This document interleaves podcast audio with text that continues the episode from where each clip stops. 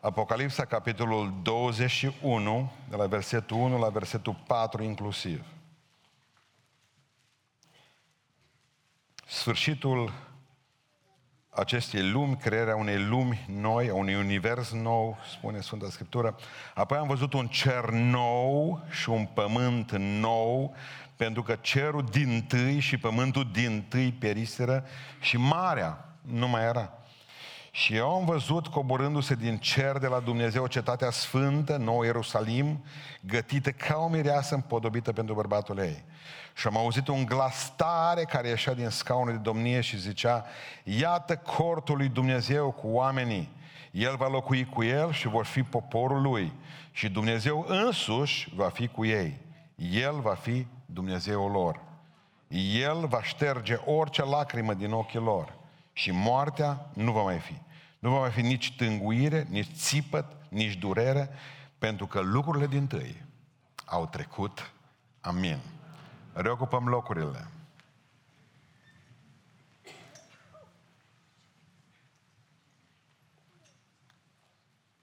Când ne ducem la înmormântări, de obicei noi predicatorii predicăm că în cer nu vor fi lacrimi. Și în mare parte este adevărat.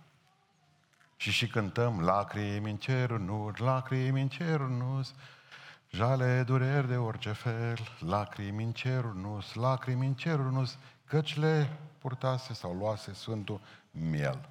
Bine, până aici e bine. Mai că problema pe care noi avem este că în Apocalipsa, aici în versetul 4, în 21 ne cită versetul 4, că El va șterge uh, lacrimile din ochii lor. Numai că evenimentul acesta se întâmplă mult după Apocalipsa, capitolul 20, unde avem judecata de la tronul mare și alb, când Dumnezeu va judeca toată lumea aceasta. Între timp, milioane și milioane de oameni sunt în cer. Și Biblia zice că oamenii aceia din cer, după ce se va face cerul nou și pământul nou, de-abia după aceea, Dumnezeu le va șterge lacrima. Nu mi-am dat seama de chestia asta, am crezut că undeva se va, se va întâmpla ștergerea acestei lacrimi înainte de a ajunge oamenii în cer, ca să meargă fără lacrimă. Că nu am gândit că în cer ar mai putea să fie lacrimi. Și totuși ștergerea lacrimii în cer, nu în văzduh, nu la tronul, la scaunul de judecată al Domnului nostru Isus Hristos unde va judeca biserica. Deci aici trebuie să înțelegeți că vor fi două scaune de judecată. Scaunul de judecată lui Hristos, unde Domnul Iisus Hristos va judeca biserica, și scaunul de judecată numit Marele Tron Alb, unde Dumnezeu va judeca lumea. Sunt două scaune de judecată, sunt două timpuri diferite, așa cum ați învățat în Apocalipsa. Nu vă încurc astăzi.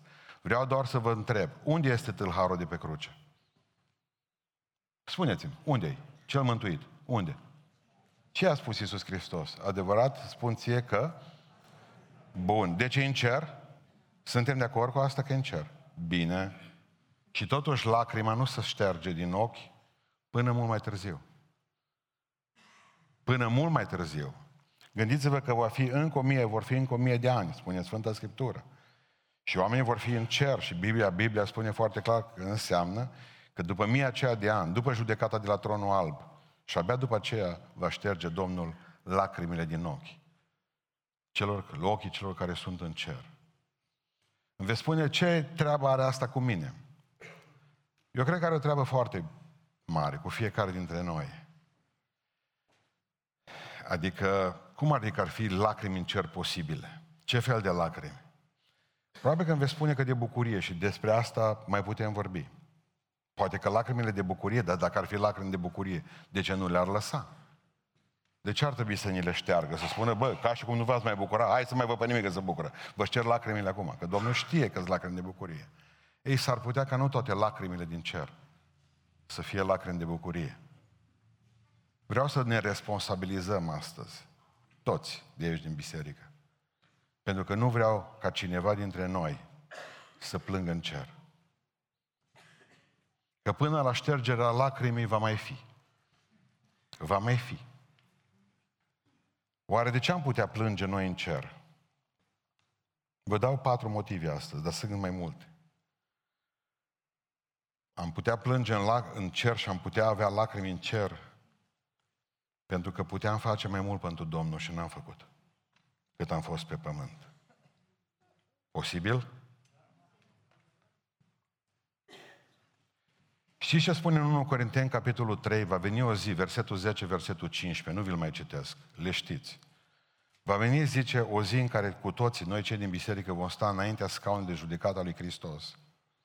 Pentru că lucrarea, observați, nu omul, nu persoana. Acolo nu se judecă persoana. Persoana e mântuită. Dar lucrarea fiecare dintre noi va fi dată pe față și atunci spune, se va vedea fiecare ce a făcut în viața de asta de creștin. Unii zice vor clădi aur, argint, au adunat pentru Domnul aur și argint.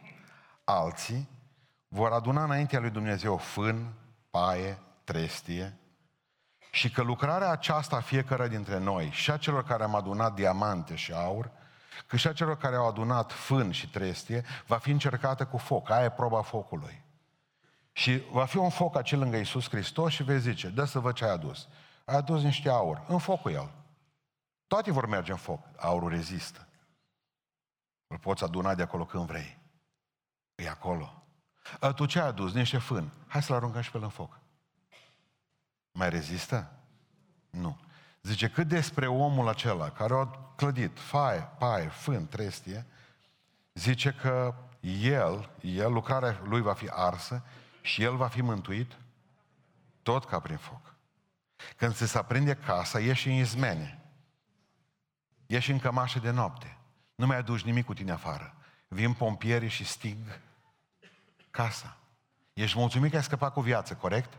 Da, tu și ești mulțumitor tuturor celor care te-au salvat. Nu te mai gândești atunci să-ți iei televizorul din perete.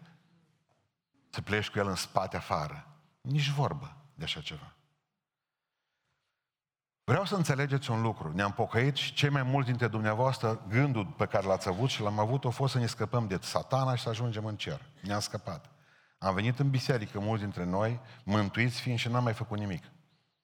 Și încet, încet tot agonisim. Ba niște fân, ba niște trestie, ba niște paie, numai bine, numai bune pentru judecata aceea. Că în cer va fi bucurie, că foaie verde, știu, 100%. Că toate se vor uita. Dar lucrarea noastră ca să reziste, că așa asta e o problemă, ce trebuie să aibă? Motivație bună. De ce fac lucrul acesta care îl fac acum? De ce cânt? De ce predic? De ce slujesc aici? Ori, la orice departament al bisericii. Motivația mea bine, bună este aceasta. Pentru Domnul fac. Voi fie că mâncați, fie că beți, fie că faceți orice altceva, orice altceva, zice Sfânta Scriptură, să faceți totul ca pentru... Pentru ce învăț copiii la școală duminicală? Pentru Domnul învăț. Și în momentul în care faci pentru Domnul ai motivație bună și aduni, aduni aur. Pentru ce, uh, ce mai trebuie să fie? Ascultare de Dumnezeu. Ca lucrarea ta să fie bună, trebuie să fie în ascultare de Dumnezeu.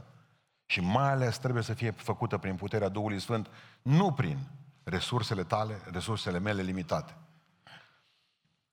Pentru că aici, la scaunul acesta de judecată al lui Hristos, de aici nu poți pleca decât ori răsplătit, ori cu pierderea răsplății. Pentru că spune că cei care au, care au pus aur și argint și au adus și pietre prețioase au pus înainte de Dumnezeu, vor fi răsplătiți cu cununi. Unii pot purta o cunună, alții două, alții trei, alții patru, alții cinci. Cinci cununi, cel puțin cinci cununi le avem trecute în Sfânta Scriptură. Iar alții nu vor avea nimic. Unii vor pleca în cer. Când veniți și îmi spuneți de egalitate, nu există egalitate. Numai lumea asta de, de oameni tâmpi pot să se gândească, egal, egal suntem doar în fața mântuirii. Atât. În rest, nu ne naștem egal și nu Dumnezeu e nedrept pentru asta. De ce, ce, ce nebunie poate să fie la doamna aceea profesor care a zis că trebuie să nu mai să dea premii copiilor? Păi gândiți-vă numai, numai că dacă vrem să asemănăm pe toți, și pe cei care învață de să frâng, și pe cei care fumează în toaleta școlii, să fie toți una. Asta e o tâmpenie, asta e o prostie.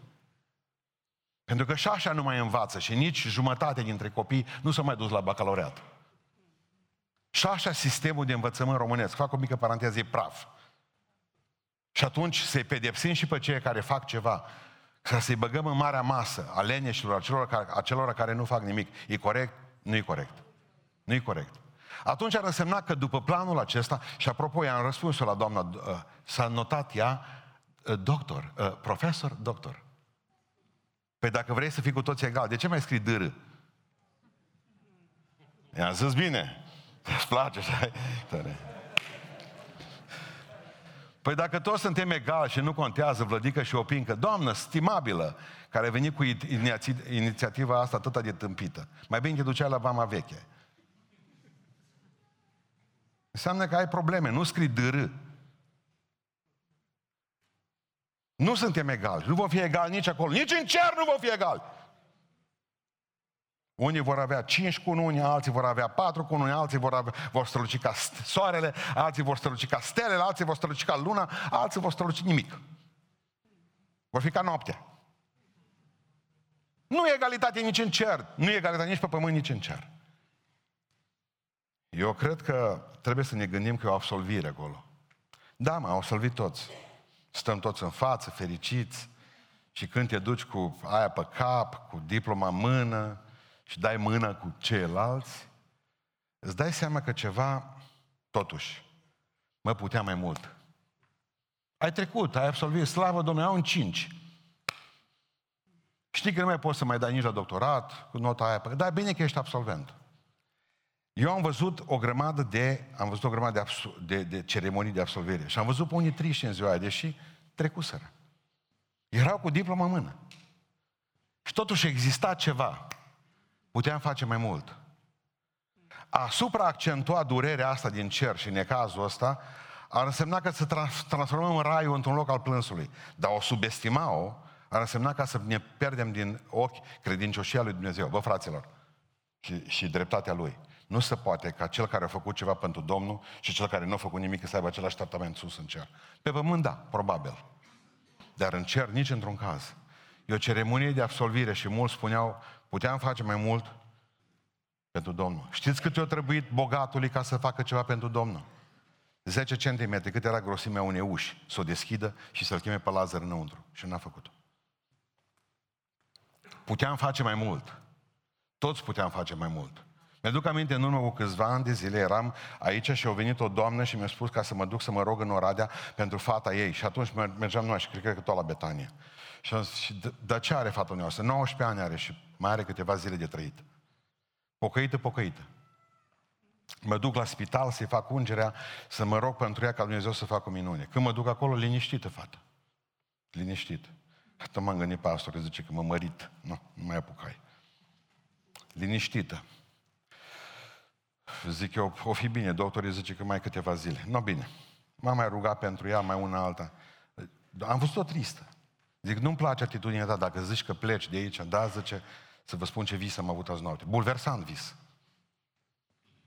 În timp ce mă, mă dormeam, zice, și stăteam în, ăsta în somn, a venit la mine, zice, a, Domnul Iisus. Și mi-a spus, în curând plecăm acasă, mă ținea de mână. Am știu că el stătea pe pat lângă mine. Și zice, la un moment dat s-a uitat spre mine și mi-a spus, cu niște ochi, zice, nu, se, nu mai pot să-i scot din minte. Puteai să vorbești mai mult despre mine oamenilor. Fantastic. Fantastic. Să spui unui om, unei, unei, unui copil de 19 ani, care pleacă la cer, să te întâlnești cu ea, că Hristos a spus, acolo mergem, 100%, nu se pune problema mântuirii. Și totuși o umbră de regret. Puteai vorbi mai mult despre mine cu cei cu care te-ai întâlnit în viață. Ar putea să spună și ție lucrul ăsta?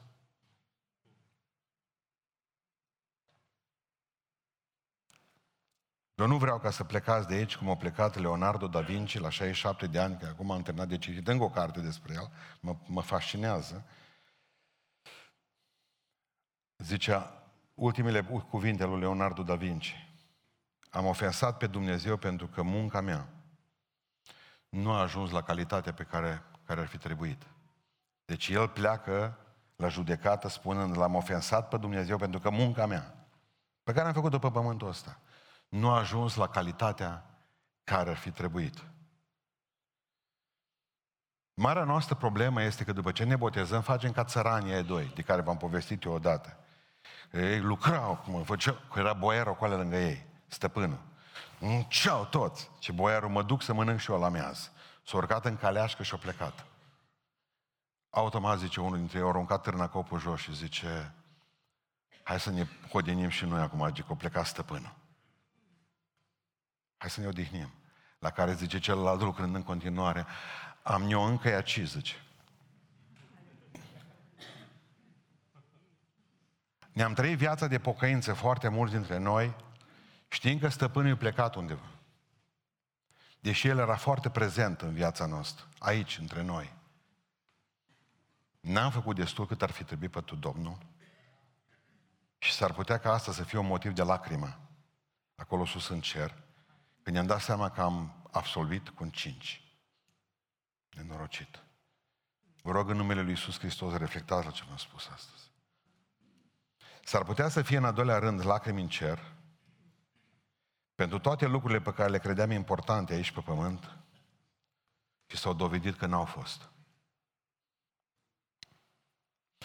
Nu există durere, cred că, mai mare în cer decât să-ți dai seama că ai trăit pe pământul ăsta 70, 80, 60, 30, 10, 15 ani și că ai crezut că faci o grămadă de lucruri și sunt atât de importante pe pământul ăsta și numai când vei ajunge în cer, din perspectiva veșniciei, îți dai seama că nu au fost importante.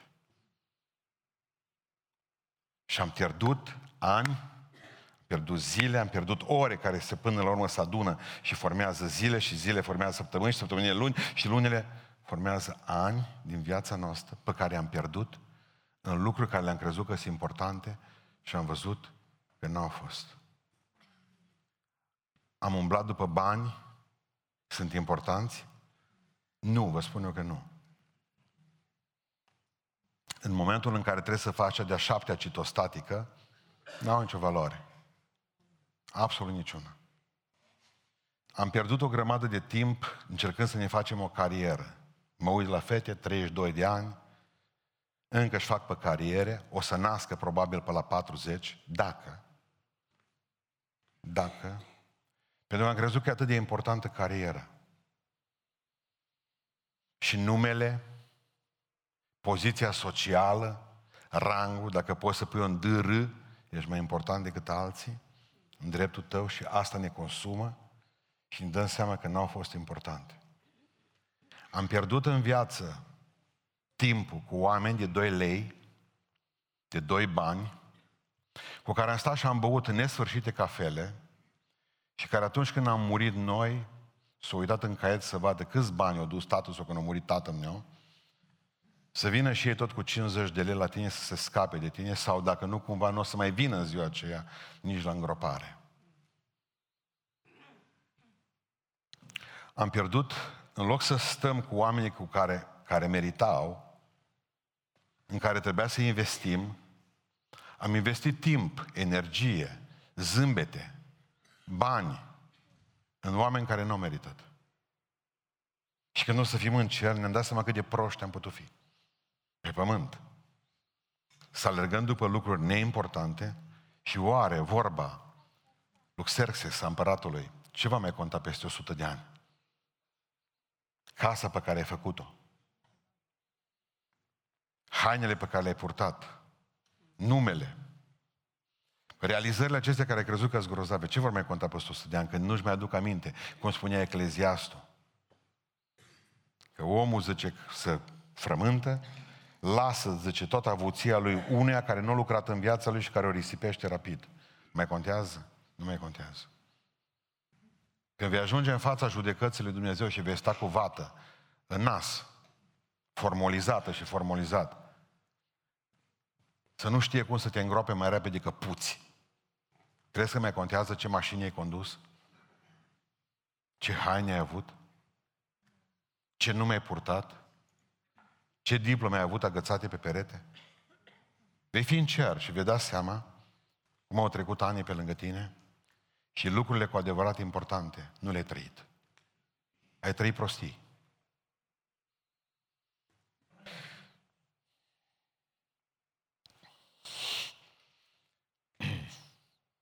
Recitesc portretul lui Dorian Gray, al lui uh, Oscar Wilde. Zice, el la un moment dat, nu dacă știți, omul ăsta a scris o singură carte, a fost căsătorit, după aceea dracu i-a luat mințile, o divorțat și a fost homosexual tot restul vieții. Da. Povestea cu el e că moare la 45 de ani, în anul 1900 moare el. Era într-o cameră de hotel. Și marea lui problemă, ultimele lui cuvinte au fost, avea tapet pe perete și nu-i plăcea tapetul respectiv. Zice, din mă fac bine, ar fi trebuit să zic că mă pocăiesc. din mă fac bine, schimb tapetul ăsta. Nu l-a mai schimbat. Nu mai apucat. Adică eu m-am, eu m-am gândit la un lucru. Cât de nebuni putem să fim că nici în fața morții, mă, să nu luăm deciziile corecte. Nici în fața morții. Știm că ești gata. Medicii au spus că ești gata. Ești terminat. Nici, nu i-a mai dat nimeni șanse să trăiască și el se gândea că o să schimbe tapetul. Apropo, după 100 de ani a fost schimbat tapetul acela în niște culori care îi plăcea lui de un, nu știu ce, admiratori lor. Dar cert este că marea problemă a lui Oscar Wilde, înainte de a muri, a fost cum ar putea schimba tapetul acela dacă ar mai trăi, nu cum s-ar pocăi. Nu spuneți voi mie că oamenii sunt normal la cap. Nu sunt. Dacă nici în fața morții nu se gândesc la suflet, ci la tapet. Mare dilema lui Humphrey Bogart, ăsta care luase, nu știu ce, premii Oscar, marele actor, și ăsta a murit, nu știu la câți ani, de vreme, de vreme, de vreme, că a avut un cancer puternic al esofagului. Undeva, cred că 50 de ani, 60 pe acolo. Și ultimele lui cuvinte, când ar trebui să zici, bă, ce rămâne pentru posteritate? Zice, nu trebuia să schimbi niciodată whisky pe martini. Cred că de atunci s-a accentuat mai tare. O schimba băutura. nu a fost chiar bine. Hei, oameni buni. Nebucanețar murise de 25 de ani. În locul lui era uh, Nabodius și Nabodius l-a ținut pe fiul său, Nabodius pe Belșațar, l-a ținut uh, să fie rege, să fie împărat. Știți cu toții povestea acelui imperiu care s-a prăbușit într-o noapte. Omul acesta, Belșațar, stăpân peste cetatea cea mare, peste Babilon, avea un om de 70 de ani numit Daniel, lângă el, dar nu mai băga în seamă. Și el se credea mare și tare. Și el credea că are toate de pe lumea aceasta, că locuiește în cea mai puternică cetate din antichitate, cea mai întărită și mai apărată, că e bogat, e atât de bogat încât aurul era peste tot în viața lui, femei, băutură, tot ce trebuia, nebunii. Dumnezeu nu a făcut nimic, nici nu s-a prezentat tot Dumnezeu, numai o mână de-a lui. Și a scris pe perete în noaptea aceea, în ultima noapte a vieții lui Belșațar, mene, mene, techelul farsin, numărat, numărat, cântărit și împărțit. În noaptea aceea i s-a luat totul. O căzut în imperiu, a murit el, s-a destrămat tot ce a agonisit. Știți de ce? Pentru că a pus preț în viață pe lucrurile neimportante. Când vă aud că nu vrea să vă pocăiți pentru că mai vrea să faceți ceva, nu vrea să vă întoarceți în toată inima la Domnul ca să mai câștiga niște bani. Hei, opriți-vă. O să ajungeți în cer și o să plângeți când o să vă dați seama de fapt câtă vreme ați pierdut pe pământul acesta cu lucruri, fugind, alergând după lucruri care nu erau importante. Noi ar trebui să ne facem o listă. Ce e cu adevărat important? Căutați mai întâi împărăția. Asta e important. Tot ce urmează de la împărăție, cel mai important lucru este Dumnezeu și sufletul meu apoi, nu? Tot ce nu are legătură cu sufletul e pe locul 3, 4, 5, 10, 120. Punct. Faceți-vă priorități în viață.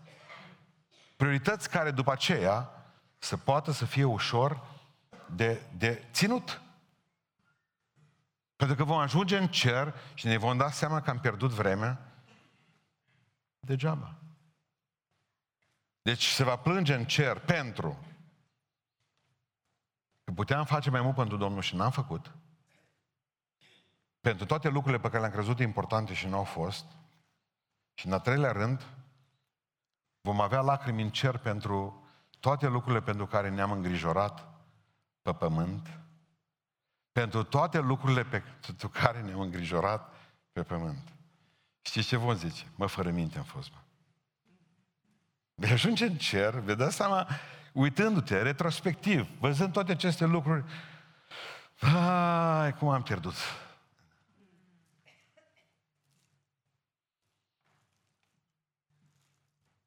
De ce ar trebui să curgă lacrimile acestea în cer? Pentru că Domnul va fi lângă noi, că asta spune Biblia. Și cum vă stau lângă Domnul? Când eu știu că o viață întreagă pe pământul acesta m-am îngrijorat de toate lucrurile, în loc să am mai mult încredere în El. El va fi lângă mine. Și va zice, de ce n-ai crezut mai mult în mine? Capelanul Congresului Statelor Unite ale Americii, în urmă cu 8 ani de zile, a avut, el există capelan al Congresului. Se începe cu rugăciune, nu dacă știați asta, adică există loc pentru rugăciune la fiecare uh, început de legislativ, se face o rugăciune. În urmă cu 8 ani nu mai știu cine era capelan, mi-am frământat azi noapte minte, dar pe ce nu, nu mai avut nici chef să caut. Dar știu că au avut o rugăciune fantastică și au zis, Tată din ceruri, asta a fost rugăciunea. Fă tot ce poți și nu lăsa ca acești congresmeni să se îngrijoreze și să aducem în, zi, în ziua de astăzi și ziua de mâine cu îngrijorările cu tot, împrumutându-ne la o bancă care nu e a noastră.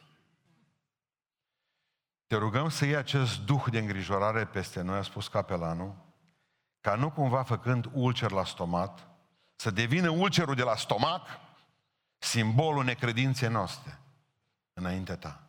Nu ne lăsa să ne îngrijorăm. Marea noastră problemă este că nu că aici nu mai e vorba de pierdut timp, înainte, la punctul 2 am pierdut timpul. Aici ne pierdem sănătatea. Ne pierdem bucuria.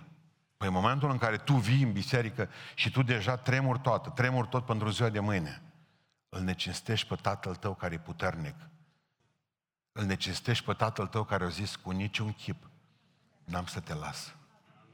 N-am să te părăsesc niciodată. Iar tu tremuri. Tu ești copilul lui tremuratul. Nu dacă știți că acest cuvânt a, îngrij- a te îngrijora, îngrijorare, vine de la un cuvânt anglosaxon care înseamnă a te sufoca.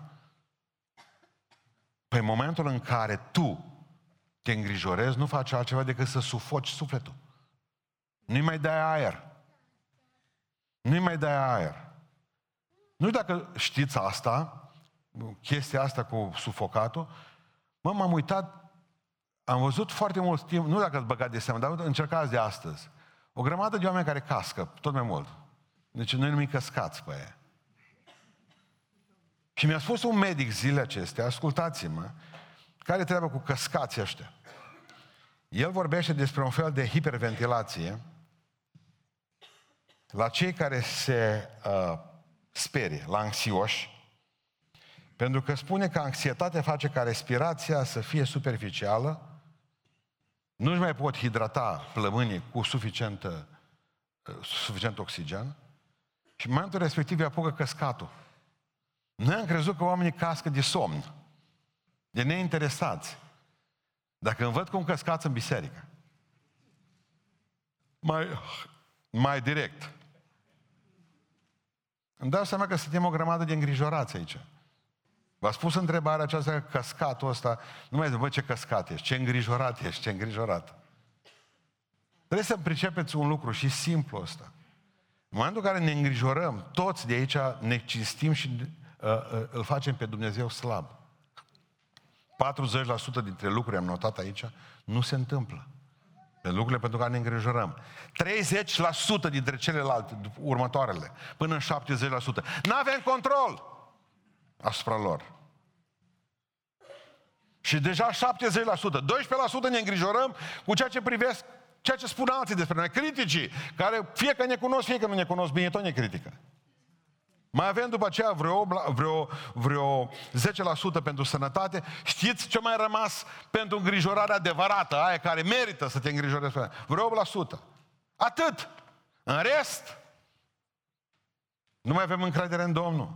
Nu ne mai gândim că de fapt Dumnezeu toate lucrurile le face. Ajunge zile în necazul ei. Ai copil acasă, ai fată acasă. Și îți dai seama pe aceea că are șase ani și se îngrijorează cum va fi la bac. Mai este timp. Ce o mânca mâine? O video pornește, rog frumos, aerul e cald. Mai ventilează puțin. Zice un frate către mine ieri, zice, ai auzit că s-au oprite grânele în Ucraina?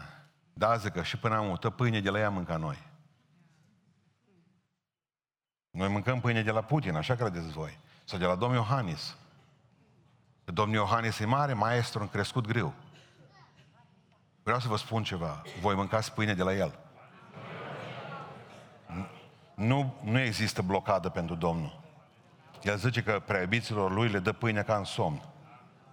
Vă rog în numele Lui Iisus Hristos să nu vă mai frământați cu ce veți mânca la iarnă.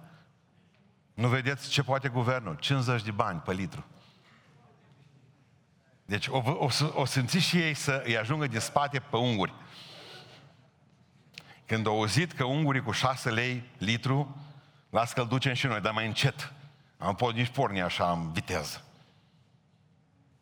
Voi vă mai puneți nădejdea în guvern, în pensie, în ajutoarele pe care vi le dă statul?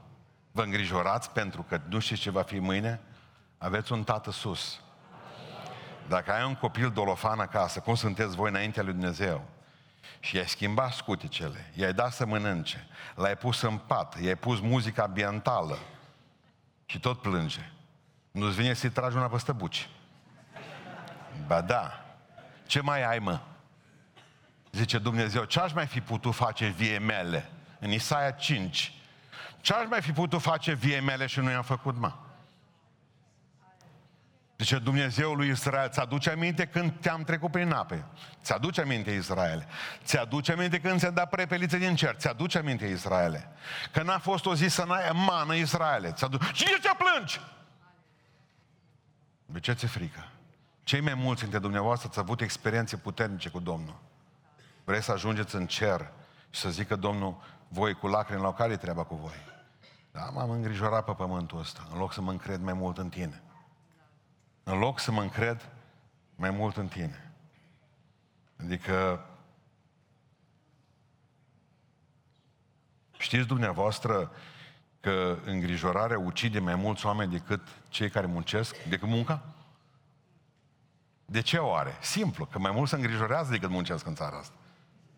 De aia îngrijorarea ucide mai mulți oameni decât munca. Nu muncesc toți, dar de îngrijorat. Toată lumea se îngrijorează. Dar aveți motive. Da, prețuri sunt mari, pensia e mică, dar guvernul e cum e, așa, dar război război. Anafus dă follow, mă, pe Insta. N-a pus să spui și tu o rotie pe tine mai de Doamne ajută că deloc vine și te caută. Din de ai avut bani de rotie. De la alt! 5 lei au fost. Bun. Întrebarea este că având aceste motive să ne îngrijorăm, trebuie să facem ca cei din lume? Veți ajunge în cer și vă veți plânge pentru că v-ați îngrijorat pe mult pe pământul acesta. Și vreau să închei astăzi spunându-vă că vom mai plânge în cer și vor fi lacrimi în cer pentru cei dragi ai noștri care nu vor fi acolo.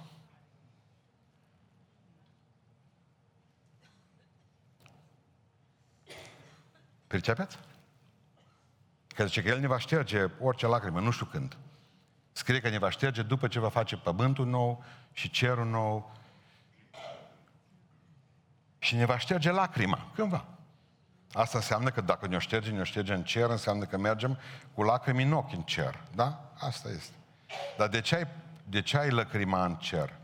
Când îți dai seama că te-ai rămas jos. Știți cât mai trebuia? Puțin efort din partea noastră. Puțin efort. De a trăi o viață frumoasă, de a le vorbi despre Isus Hristos, de a face ceva.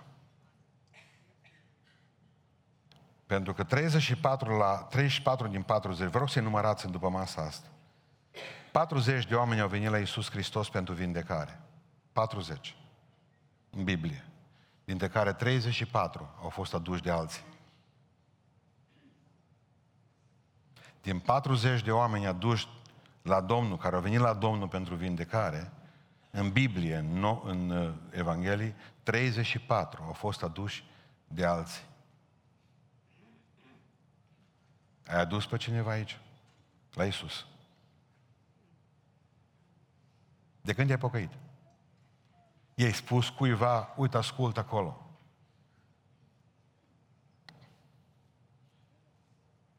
Ai vorbit, ai făcut reclamă lui Isus Hristos. Sau vei ajunge în cer și te va întreba Dumnezeu, apropo, Abel, Cain, unde e fratele tău? Dar nu i-am vorbit. Pentru că am lăsat grădina să aleagă ea. Grădina alege buruieni. Avram poruncea casei lui să țină casa Domnului. Nu-i corect politic. Dar până poți, pe prunci, sări cu picioarele. Copiii din biserica aceasta nebătuți vor fi problemele tale de mâine. Cine disprețuiește nu iau de la prunc, e nebun, zice Sfântă Scriptură. Nebun delegat. Pentru că atâta vreme cât mănâncă pe, pe masa ta, atâta vreme cât ai fost lumină pentru ei, tu și tu, te spuneți ea. Pentru că nu vreau să mergeți în iad, de aia. Pentru că vă iubesc, așa cum am încercat să vă fac o casă, să vă cumpăr o mașină, așa vă vreau în primul rând, mai mult decât toate acestea, vă vreau în rai cu mine. În rai cu mine. Și pentru asta am să fac tot ce pot ca eu să fiu un rai cu pruncii mei, cu părinții mei, cu prietenii mei, să nu spun tot ca Oscar Wilde când zice la un moment dat că nu vreau să mă duc în rai, pentru că niciun prieten de-al meu nu e acolo. Poftim, argument. Dar nu putea să fie argumentul răsturnat. Să zic că mă duc în rai, pentru că toți prietenii mei sunt acolo, că le-am vorbit despre asta. Nu lăsați pe seama altora ca să vă educe pruncii. Să le spună ce bine în viață. Nu lăsați ca hoții să le spună copiilor voștri să nu fure. Nu o să le spună niciodată asta. Niciodată. Crucea ne obligă, pentru că spune că Dumnezeu dorește, spune Petru, ca niciunul din voi să nu piară, ci toți, toți să vină la pocăință. Marea trimitere obligă. Mergeți în toată lumea și despre asta vreau să vă vorbesc mai după masă. Vreau să închei astăzi. Atât.